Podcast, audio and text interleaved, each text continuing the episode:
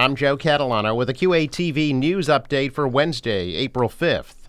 A two alarm fire left a woman homeless and destroyed a two family home in Quincy early today. Flames broke out at 11 Willett Street in Wollaston just after 1:30 a.m. A woman on the first floor escaped safely and there were no injuries. The cause of the fire is under investigation.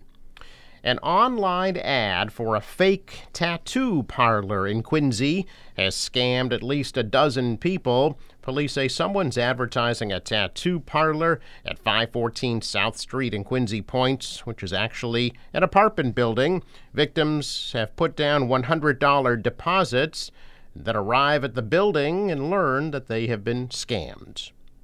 The Quincy Fire Department will be conducting a freight railway drill today from 9 a.m. to noon at the former Quincy shipyard. People may notice increased public safety activity in the area as crews train for a freight railway emergency. The public is not allowed onto the property during the drill. I'm Joe Catalano with a QATV news update for Wednesday, April 5th.